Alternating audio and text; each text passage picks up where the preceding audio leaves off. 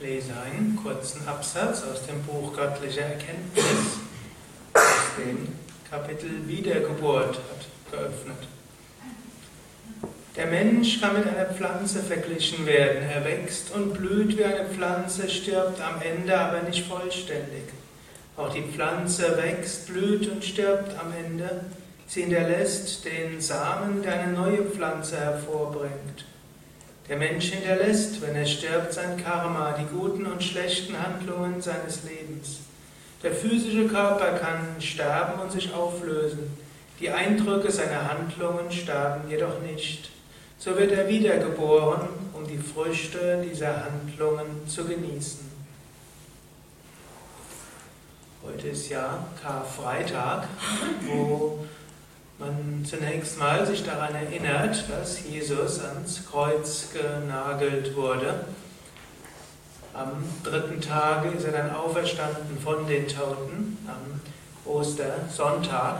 Das ist dann natürlich etwas anderes als eine einfache Wiedergeburt, wo jeder Mensch hinkommt, sondern es ist so ein Symbol letztlich für das Leben. Natürlich die Kreuzigung und Wiederauferstehung hat so viele verschiedene Ebenen der Interpretation.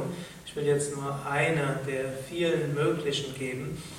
Manchmal stirbt man in seinem Leben ein, verschiedene Male, als ob man gekreuzigt wird, hinabsteigt in das Reich des Todes, wie es ja im Glaubensbekenntnis dort heißt konfrontiert wird mit den Schattenseiten seiner Seele, konfrontiert wird mit starkem Leid und Schwierigkeiten.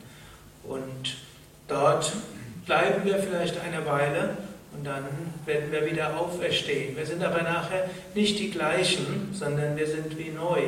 So wie als Jesus wieder auferstanden ist von den Toten, dann war er nicht mehr der gleiche wie vorher. Sogar so weit, dass die Jünger ihn erst gar nicht erkannt haben, als sie ihn gesehen haben.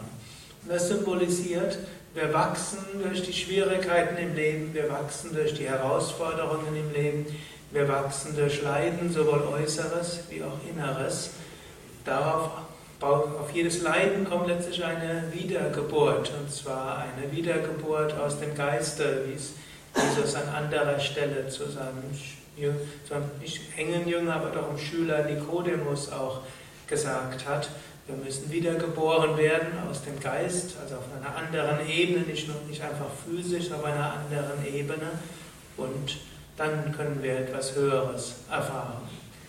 Glücklicherweise ist nicht jeder Fortschritt verbunden mit einer Kreuzigung, also einem Leiden, sondern wir können auch Fortschritte machen auf verschiedene Weisen.